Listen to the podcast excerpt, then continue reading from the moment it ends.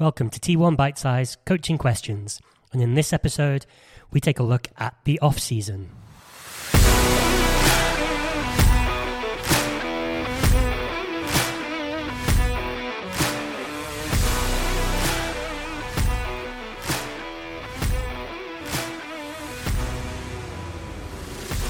Hey, thanks for joining. I'm your host, Matt, and in this episode, we're going to take a look at what athletes should be doing during their off season. So, if you're an athlete based in the Northern Hemisphere, so in Europe or North America, chances are you're wrapping up your last couple of races of the season, either about now or you've been wrapping them up the last few weeks. As a triathlon coach, one of the questions I get asked most often is what should I be doing with my off season? How do I approach it? So, obviously, coaches union, fully paid up. I'm going to suggest firstly that if you have a coach that you follow their advice to the letter because they know you best. But for those of you who aren't coached uh, or that coach yourselves, I'm just going to run through a simple kind of three-step plan for how you can lay out your off season in order to set yourself up best for the season ahead. Before taking a look at what you should do, let's first dive into what you should avoid.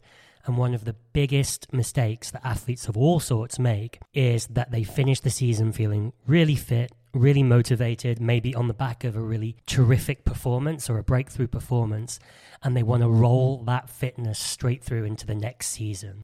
The problem is that fitness can't just keep improving and improving and improving. At some point, it's going to plateau or it's going to have a significant impact on your health and well being. So just make sure you don't fall into that trap. Having a really pronounced off season is the best way to set yourself up for the year ahead. So let's dive into how you should do that. So, as I mentioned earlier, I like to look at the off season as three parts, three structured, significant blocks, which kind of cover six weeks. So, two weeks per part. And the first two weeks is maybe the easiest to uh, to get your head around mentally, but the hardest to actually carry out. And that's two weeks of nothing, no sport, no group rides, no social sessions. This is two weeks for your body and mind to recover as much as possible. If you feel the itch to be sporty, to be active during this time, ignore it. This is the time to sit on the sofa, catch up on the Netflix, catch up on work that you've been avoiding or chores around the house or spend an extra bit of time with friends and family that maybe you've been neglecting as you've been building towards your A race. So that's block one, two weeks of nothing. The next two weeks is what I call unstructured training. And this means that you're active according to feel. If you feel like playing tennis or football or paddle, if you feel like going for a walk, or maybe even if you feel like doing easy Sunday coffee ride, you go and do it, but you don't commit to it. And there's no training involved here. This is just sport for the fun of it, exercising to feel good.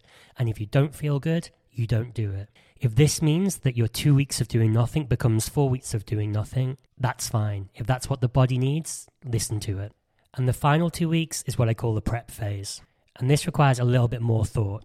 So, what you really want to be doing is looking at your weekly structure going forward for the next big training block. So, your sort of winter training block.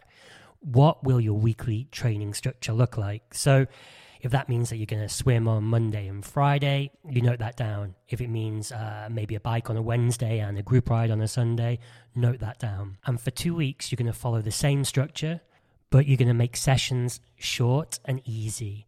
So you're just going to get used to the frequency of the training, doing what needs to be done on each day.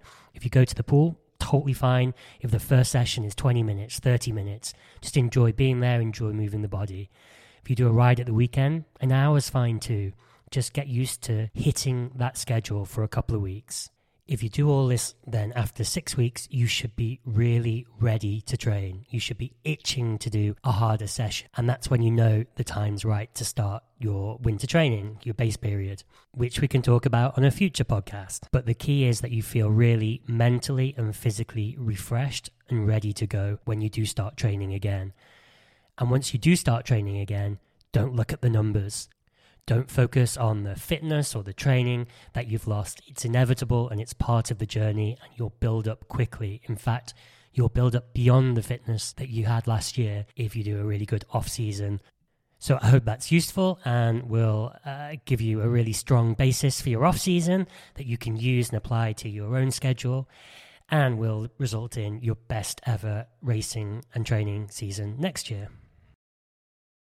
So that's it for this week. Remember to subscribe or leave a comment, which will help others find the show.